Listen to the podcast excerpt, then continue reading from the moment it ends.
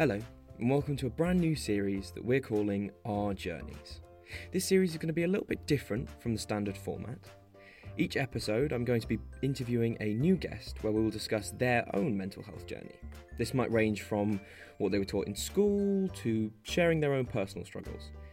For our first episode, I have the pleasure of talking to Southampton alumni and Mr. Bean channel manager Tom Brown.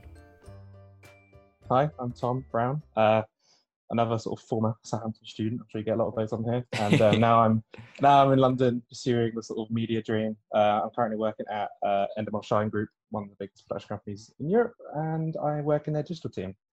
Um, I have been since December, so I guess that's a sort of overall bio. Uh, That's sick. young, early early twenties male. I feel like that's the target of, the, of this whole podcast. So um, thanks for having me.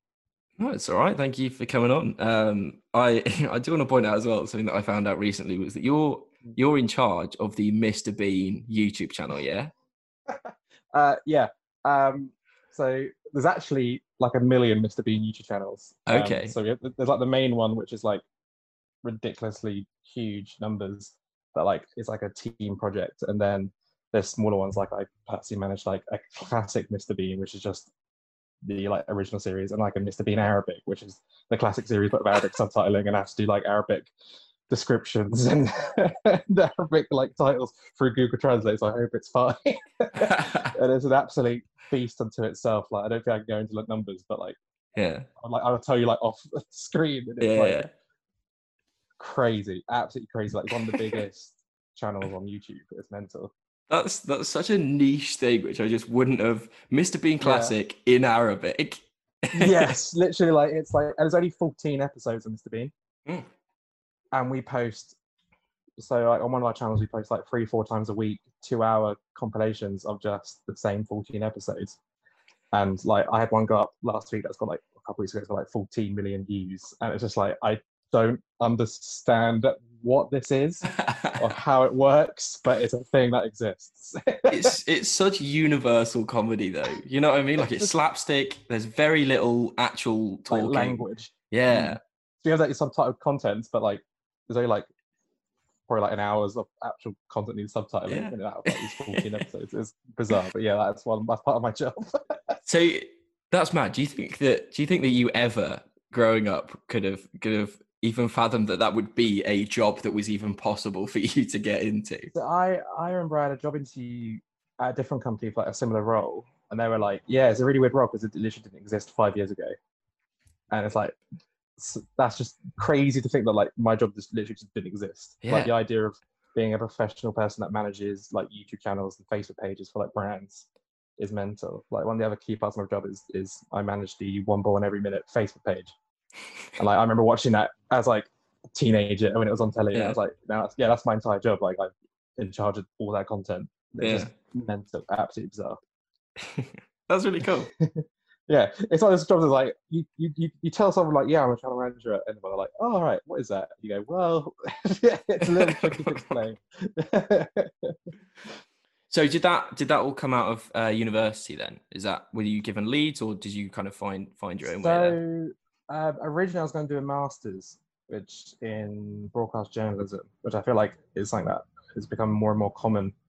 But like at the time, it was only like a few people had done it, and um, due to a number of circumstances, which we'll get into in a bit, that Mm. was no longer an option. So I was like, right, I'm gonna just try and make my own way and see what happens. And I sort of bullshitted and begged, and eventually got an interview at uh, I had an interview at Global to be their YouTube channel manager. And that's when I first discovered what that job even was. I kind of went, I did some YouTube like SUSUtv, like I can make this work, right? And I did Surge Radio, like this is fine. And I managed to get like three rounds of interviews for that job.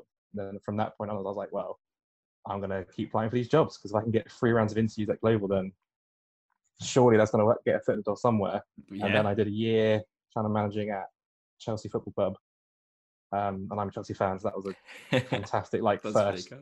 job out of uni, Yeah. kind of mental. And then that was like a fixed term contract. And then I ended up at Endemol. I was like, well, this is clearly working, so I'm gonna still keep doing it. Um, so I feel like I started off coming out of uni being like, I want to be like a content producer type person. and now I've ended up in the sort of strategy and content handling side of the coin. So the content production itself has become more of a hobby than a than a job. Mm. But it's still it's still a lot of fun. It's still really interesting. So can't complain. no, it, it really sounds it. Um, yeah. Well, we'll we'll um, we'll get into the sort of main bulk of of what this is now then, and Mm. that's that's sort of um, looking at your mental health journey, um, right? And I I I, st- I started off this series, and it was it was actually going to be called Our Stories, but I think story Mhm. sometimes implies that there has to be this neat sort of three act structure, right? Where you're fine at the start, and then you're not fine, and you grow and you change, and then you're fine again. But I, Yeah. I, I do think that that's not really how mental health works, and it can kind of it Mm. will always be a journey that that we're kind of constantly working our way through. So you know, as as a disgustingly broad and open question, what what where does that journey start for you? What was your Um, to be honest, I would say I, I was. I mean, I don't know because it's hard to tell what. But from my point of view, I was quite late to the sort of mental health party, if it were. Like, I think, I think, I think the first time the concept of it really sort of landed properly on my doorstep was um, when I was like 16, 17, like sort of end of GCSEs into sixth form type age, and I was just chatting with some of my friends, and one of them was like, "Yeah, I'm on like antidepressants," and I just was like, to me, it was a kind of thing that was what like 40 year old adults go through when the life stress is like like that midlife crisis Mm. type mentality, or if you had real major loss or something in your family that you end up in this like depression era, and that's kind of in my head. It was just like, oh, it's just like sad, but really sad yeah and hearing one of your friends who's just you one of you that hasn't had any major issues or somebody being like yeah like i've not been okay and i've talked with my mum and dad and they've helped me get help type thing. So that's the first time i was like oh like this is something that happens to anyone like at any point and oh my god could it happen to me? Like you have all these like different thoughts and then almost once you realize it's a thing you then start noticing it in people and start noticing it in yourself, like even in like minor ways, like you know, so it's like that one guy in your friendship group who used to really chat to you now is a bit quieter and that kind of stuff. You start noticing there's more nuances when it's even like when it's thrust in front of you. So like I think you said before, like you I think some people come across it like they've seen a TV show where mental health's a topic or like someone their family had it. That was like my experience of it. It kind of got thrust into my friendship group, into my immediate circle, and I was suddenly like, like oh shit, like this is a thing. Mm. yeah, so that's like the start really. And then I never really personally experienced it for a, long time, which is like count my blessings that that was Mm. the case. Like I had friends and girlfriends, the rest of that had issues with mental health, and I learned more from listening than experiencing. And I was very much felt, and it's probably what influenced me later down the line. I've always was used to almost hearing other people's and wanting to be the one that helped to the point that when it did like happen to me, I then belittled my own experience Mm. because I'd had so many others that to me were worse. So now I was like, well, they're the ones that needed the help, not me. yeah And then that kind of then that mentality caused me to have a lot of issues once I got to university. That's when I, my personal sort of mental health journey really started. Hmm. Yeah, I think I think especially for so many people, it feels like a taboo. It's absolutely changing. That's fantastic. But I think especially sort of five to ten years ago, when sort of we were going through uh, secondary school, it was still it still kind of had that taboo, and people were Mm. talking about it. And I think I had maybe one PSHE lesson about it. Yeah, there's, there's like, like school. I think our school had like a counselor that came in like on a Tuesday lunchtime every two weeks, and you could go see them. But everyone was like, "Well, why would I do that when everyone knows that if I walk in towards that uh-huh. Then everyone everyone's knows?" going, And I'm like, "Well, what's, Yeah. something, what's wrong with him?" Like, it's like that kind of thing. Especially with, like, I think like having that all boys school mentality. Yeah. Um, so I went to a sort of South London all boys grammar. There was an element of like playground banter had no limits almost. Mhm. So if you did know someone who was, you would almost think, well, that's a weakness that then could be picked on or that kind of thing. So I think that's why the first time I heard it was when you got to like 16, 17. At that point, you're like, I don't really care what people think about me in this Yeah. school. Like I've got Yeah. my established friends, and that's when I think when it when it starts coming out a bit more. So there was definitely Yeah. like that sort of half taboo, almost internalized taboo rather than like a Mm. public taboo at that point. Yeah, and I think I think when it then does become a part of your life, it can it can kind of go from this thing which you get told about, but only really the most extreme cases, Mm. to then being like, okay, it's a it, it's a real thing, and and especially when you're taught it in school or or uh, when it shows up on TV, it's very much the extremes. It's people who Mm. shut themselves away in their room for months, and they're you know uh, um, self harming and stuff like that. And so it kind of there's almost a disconnect between the uh, reality for a lot of people um, and then and then kind of seeing that in your own life. And then uh, yeah i think that's really interesting the idea that once you recognize that you start to spot the nuances perhaps in in in other people. Yeah, I think for a Um, long time it's like you get depressed and you either get help or you die, and it's like it's like you said like this extreme like yeah. nature to it. It's like, oh god, like well then if I just feel a bit sad some days, that can't be that because that's not going Yeah. to lead to like this extreme thing. yeah like you said, you, you there are so many different levels to it that you don't even recognize for so long. Mm. So you you um you had this friend then, and did you find that uh, your friendship group were then a little bit more comfortable talking about their own mental health? Uh, yeah, like I think no one reacted badly to like him coming out and saying like, oh, like, been struggling. Mm. Um, but I don't think I don't recall anyone else then being like, yeah, me too. I think there was just a lot of like, yeah, we're here for you, like, Yeah. no worries, man, like, we'll chill. But then no one really was that open immediately. I think now we're all more open about because like generally like society's a bit more open Yeah. about it. But at the time, I think everyone was still quite like that was bold of him to say, and Mm. everyone else was a little bit like either they were fine like me because I didn't say anything because I was like, at the time I was like, oh, I'm objectively fine. Mm. Well, that might be the case for everyone else. So um, we were quite open more about like the sort of stress side of mental health, like the high. There's a lot of like exam pressure of being at like the school we were at. So I think a lot of people were quite open about like struggling on that front, less about like the emotional mental health, I guess. Mm. And uh, so the, the the people that you found yourself helping then, uh, your girlfriends or friends and stuff like that. What Mm. how did you uh, what did you, what do you think you learned from helping from the outside, as it were? Mm, I think it's difficult because like I don't think at any point I'm gonna come turn around and be like, yeah, I was this like mental health savior. like I don't think that was the mentality at all. it was more yeah, like no. learning than helping. I think at some points, like there was that encour- like learning encouragement more than helping. Maybe is a better like phrasing of it. Like I Mm. was learning so much by having that sort of first hand look into like everyday mental health and the understanding of like the process behind it and stuff. So then, as life went on and more friends came to me with issues, I knew where to signpost to, where to like the right ways of handling those situations and stuff, which I might not have had if at no point in my life had that happened before. Like if someone came to me and it was like an extreme case, I'd like, you maybe a bit more like, whoa, what do I do here?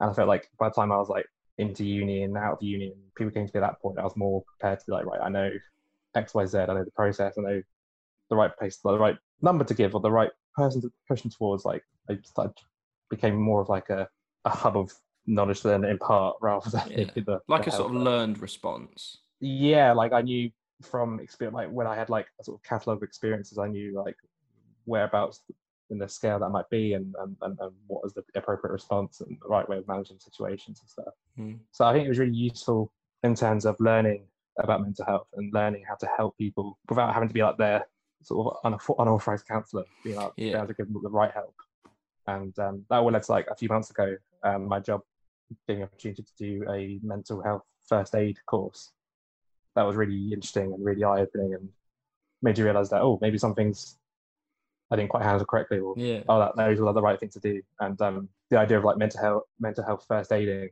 i think it's something that should be done in every business I, I agree. along like i've never heard of it before and it was like initiative i was like that's a cracking idea Yeah. like really good I just as a as a quick aside, we did like actual first aid at my school. We did an Mm. actual first aid course, and I just Yeah, think same. something like you know if if they were to do mental health first aid in school, I just think that'd be invaluable because especially in so I had a sort of similar experience to you. A lot of my time in school, I, I spent trying to be there for people and trying to help, Mm. and uh, you know you can't help but sort of want to be the person who who fixes people, right? Like in, in Mhm. quotation marks and but like the, the you know the fact of the matter is as a 16 17 year old 17 even like who 20 has- 22 yeah but like as, as as with no professional training or experience or even any teaching about mental health No. beyond like wow it sucks doesn't it? Yeah. it's it's it's it's just wildly uh, inaccurate to assume that you could help. And but, but you know then there's there's um, you know you might feel like a failure for not helping. And i Mm. think um, yeah even just some like a mental health first aid training to understand Mm.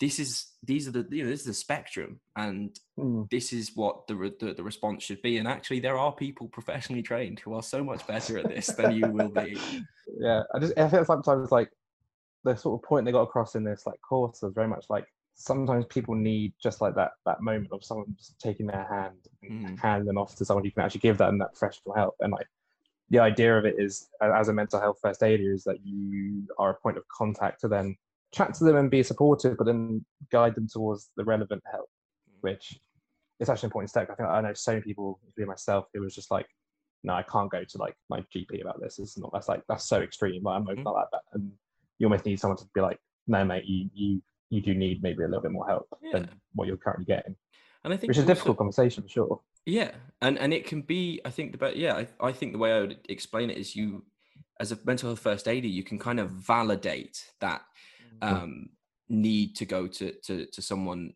a, a GP or a professional or, or a therapist. You can kind of be there to be like, it's okay because especially when it's internalized, you're like, well, am I that bad? Am I taking up someone else's time? Like there are people that worse that also need help but to Mm. kind of have that voice to bounce off and then for someone who you know to, to actually then go no it's okay like you do need this and you you you deserve this. Like it's yeah. it's not even oh you're so bad you need it. It's you you deserve this. You deserve to be happy. Mm. um, but yeah so you so um you you were then going to go into talking about university. Um, yeah. University i think was like the the time that i first experienced it like in my own sort of head my own mental health.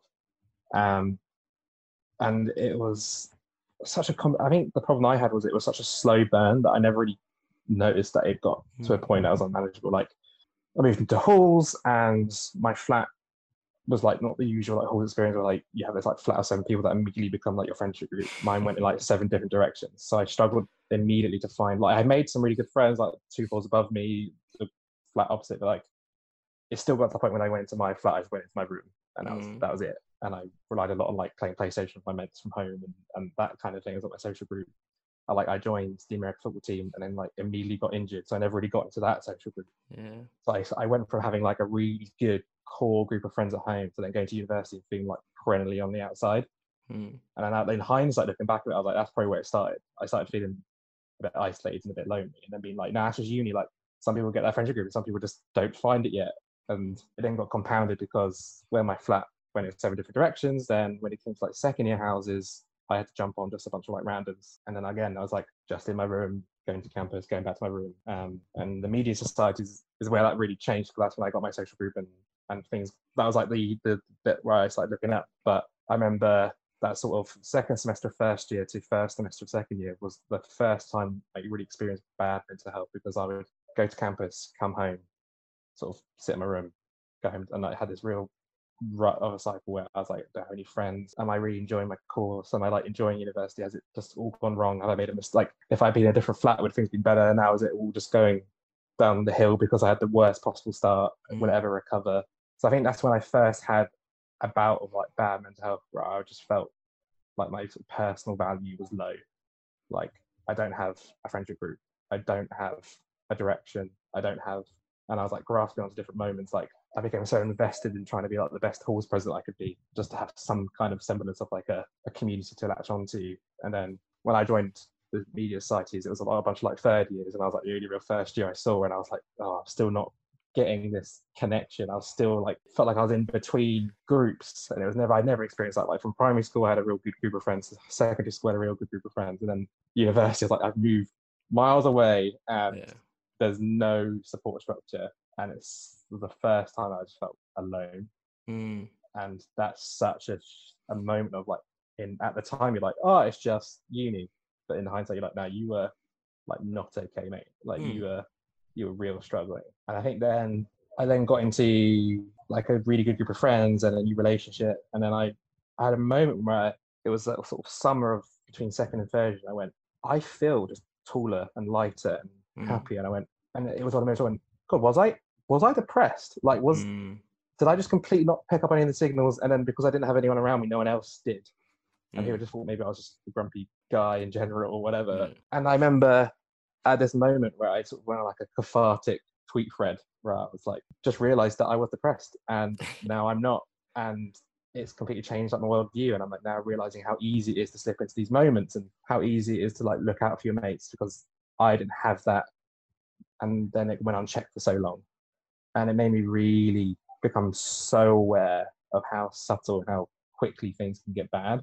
Mm. Because I remember there was a point where I was just literally sat in my bedroom in second year. My I stopped caring about getting haircuts. I like stopped like caring about like what clothes I was wearing. And I was just like looking, be able to look back at that moment when I was at this happy point. I was like, God, that is such a shift in dynamics, Hmm.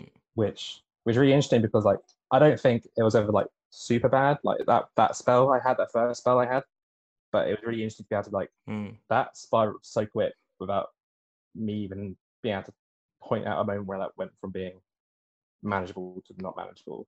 And then I managed to then, Mm. so I said, fell into a friendship group and things picked up and it then went being, being like actually okay and realizing I was depressed and that's okay to realize that and that's okay to acknowledge. And I think the reason I went on this like cathartic Twitter thread was to be like, I've had this moment, I didn't realize if you're having this moment, maybe you might realize now, or maybe you might also look back and realize and realize how common this is and the whole idea of removing stigma and stuff. So that was like my first experience of it. And then yeah, I was like I took two major experiences. That was the first. Yeah. That's that's that's Mm. really interesting, and I think I think that's probably something which a lot of a lot of people can relate to, especially coming to uni.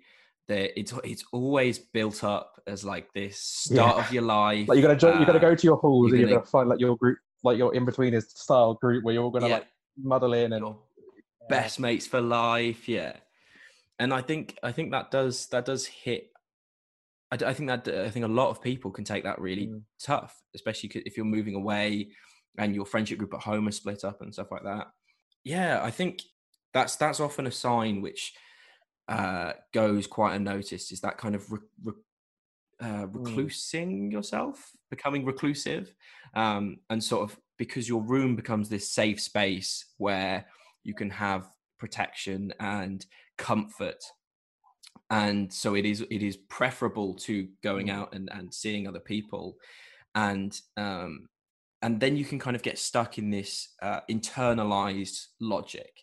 Um, is, is is the way that I like to explain it in because you're you know whenever you're making arguments with yourself in your head or whenever you're beating yourself down in your head or saying why you shouldn't go out or why you don't Mm. deserve friends or whatever it's it's running on an internalized logic which means that it, it isn't being checked by any sort of Mm. reality even if you yourself are an incredibly logical person uh, by nature of the fact that it it doesn't exist objectively because you don't speak it out loud it remains in your head and so you can have these flawed loops which which when you say them out loud make no sense but you've got no one to bounce them off so you've got no one to say that Yeah. doesn't make sense and so when you then find yourself talking to other people about it even that's why i believe the um that's why i believe in the power of Mm. just talking about your problems because for a lot of them and absolutely this isn't the case for, for all problems Every problem mental they're health. talking, guys.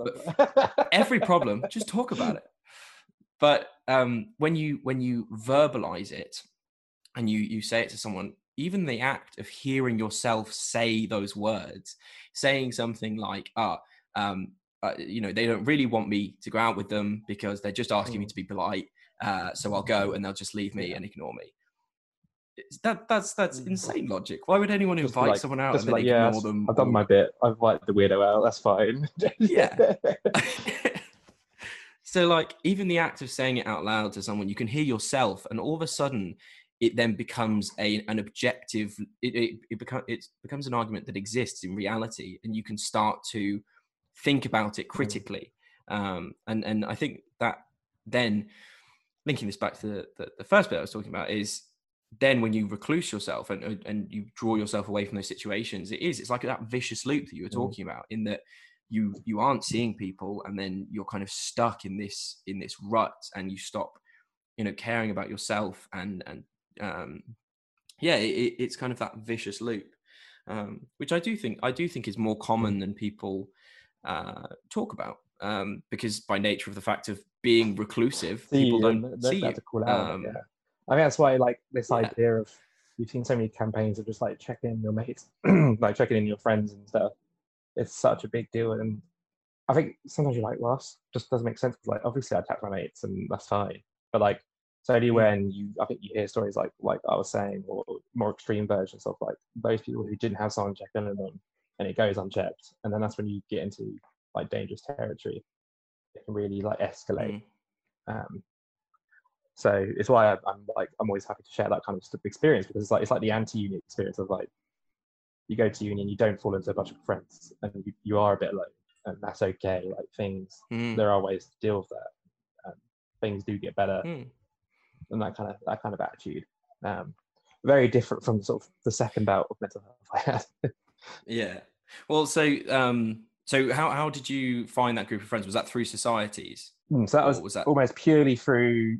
I decided that this American football thing wasn't working out for me because of my injury and the kind of people I'd, I wasn't I wasn't quite gelling with. And then I was like, well, I always said I wanted to do like media and radio, like shooting radio and all that kind of stuff. So why not get involved? And the first opportunity I saw was like a SUSUtv open audition type thing for like their news team. And I was like, yeah, I could do that. Like I'm into my news, like easy. I've been doing Wessex Scene since day one, so I can like that's I could do journalism, like Yeah. student journalism. um, so I did that, and then uh, the person I did with auditioned with and ended up getting the part with was the head of news for SUSUtv at the time, uh, Alex Smith. And then I remember he like a few weeks later invited me to do his radio show with him, and then I sort of just fell into like this this.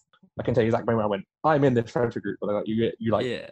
you end up falling into it. You end up just hanging out with them more and and, Mm. and, and getting more into it. Then obviously once once a new year comes, I then like got elected to like SUSUtv committee, and then like you then are fully invested and fully involved, and you get to Mm. like the new year and all the freshers join, and you, you get the group, and then suddenly you're in the middle of this like mad world that is just Yeah. unbelievably incredible. Which is why I've done so many like I've done a couple of talks in like my brother's my brother's school now as a teacher, and I've always been like, obviously a degree is really important, really good, but take this opportunity to do these societies. Like, I've known people who have done random sports on a whim and now represent England in the sport and all that kind of stuff. Yeah. Like the, the experiences you get, you're like, I've had weird drunken taxi ride homes with Radio One DJs and like, like all the rest of it. Like I've had these unbelievable experiences that I wouldn't have happened if I just didn't just write my name on a bit of paper at a, a freshers fair.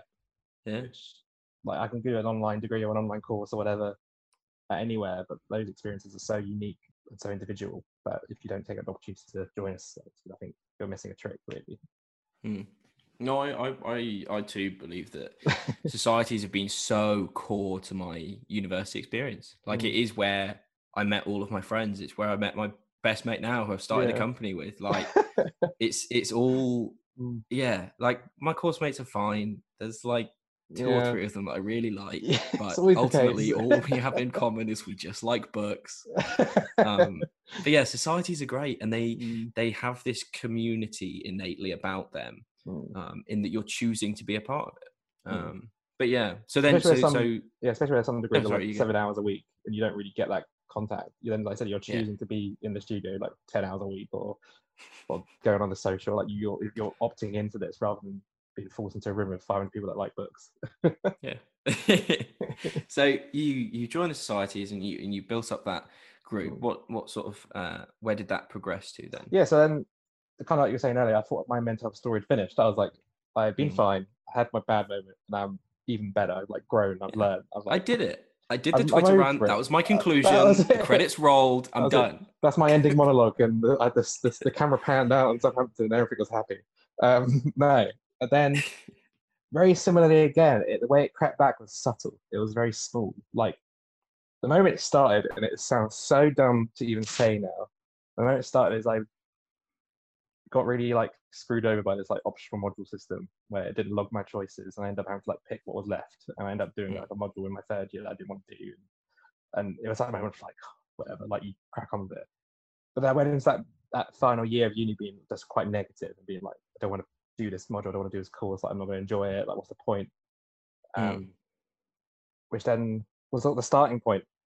And then when it really went downhill was I ran for a sabbatical officer position in the union elections Okay. and they are if there's one thing I would go back to my like union union or CC recommend is that there needs to be Yeah. more for like mental health support for people in those roles because you have a Mm. month of just you pour your heart and soul into like this idea and this vision and it's like you you've planned it for like a couple I personally I decided I was going to run it in the first year. Like it was like kind of you end up making this like your five year plan like I'm going to get this I'm going to get this job I'm going to save up I'm going to do my masters or whatever. Yeah.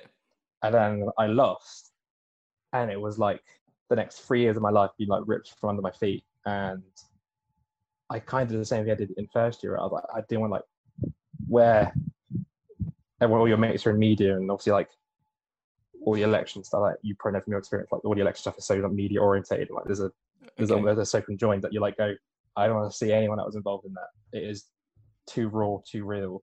And you, know, you end up sort of having this like reclusiveness again. And that's what I did. I was like you know what? I'm going to go study and write my dissertation. That's going to be great and fine. And then we had all that lecture strike so then there wasn't even excuse to even go to campus. So you ended up you're in your room 24 7 just writing and reading and writing and reading. And then I had this moment where I think I stayed behind at university for the Easter holidays to Mm. try and get work done. I remember the first week of the Easter holidays, I didn't do any work. I was just miserable. I didn't leave my room. I was living like purely on takeaways like five it's like this week. And every night I cried. Like I was in a really bad way. But there was still this voice at the back of my head being like, you know, like, like it's not that bad. Just get out tomorrow and do some work and don't worry about and I was like, no, maybe I should go to like the advice center or some like maybe I should talk to someone professional because that's what I've always told my friends to do or or what Mm. people say you should do. And I was like, no, you because that's gonna be a waste of time. You're gonna lose so much time you could be doing on dissertation work that you're not actually doing because Mm. you're too sad to do it. And like you end up in this I end up in this cycle of being like, no, you're not that bad, you're just feeling a bit shit, like pick yourself up and and and do your work. That's the moment I was saying before, like if I'd go back in time to a moment like pop myself out of time machine and grab myself and be like, what are you doing? It would be that moment where I'd go back and be like, go see someone and actually get help Yeah. um, and and and yeah, so that's the best moment I'd go back and do because what I didn't do was I didn't go get help, and then I continued to have this like underlying level of just feeling awful. And I remember being like, I'm done with this. I want to get out of Southampton. I want to. I want to go. I, don't care where. I want done. I want out. And it meant like like revising became like this tedious task of being like, I didn't want to be here, and now I have to sit here and read and write, and like it's, Mm. you get in this real funk and this real grumpiness, like grumpiness. And I remember I then got my final results, and I'll be perfectly honest, I got a 2 2, and I was like, well, that's my life over. I, want, I did 2 1 do my master's, and that's it. Like, great, awful. Like, what am I going to do now? Mm. So 59 something, I don't want to round it up because my third year was that bad. Like, all this. And I got, I went, I went, I went off it. I, I sent an email to like this university. I was like, this is that, like, I'm livid. And I was like, I basically was like, I'm going to try and appeal because fundamentally my mental health was crappy this year. And I was like, maybe I can get some special accreditation that take that 59 to a 60 and I can get my 2 1. And I remember I had this moment where they agreed to have a meeting with me. I went to the vice and I explained it and said, like, yeah, like, you have some grounds for like a special consideration because you did have a mental health issue, like, whatever. And I went into this meeting being all anger and bluster originally. And I ended up crying in this meeting. And it was the most, mo- the, mo- the lowest I've ever felt in my life outside of like family dying, whatever, like as a personal, like individual moment.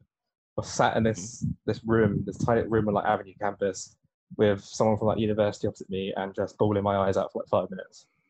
Mm. And I remember they said to me like almost like, yeah, we'll see what we can do. And then I got an email like, a few weeks later being like, yeah, nothing we can do because you never actually went and like got help. But there's no like paper record of it. Like you just turned around and said I wasn't okay.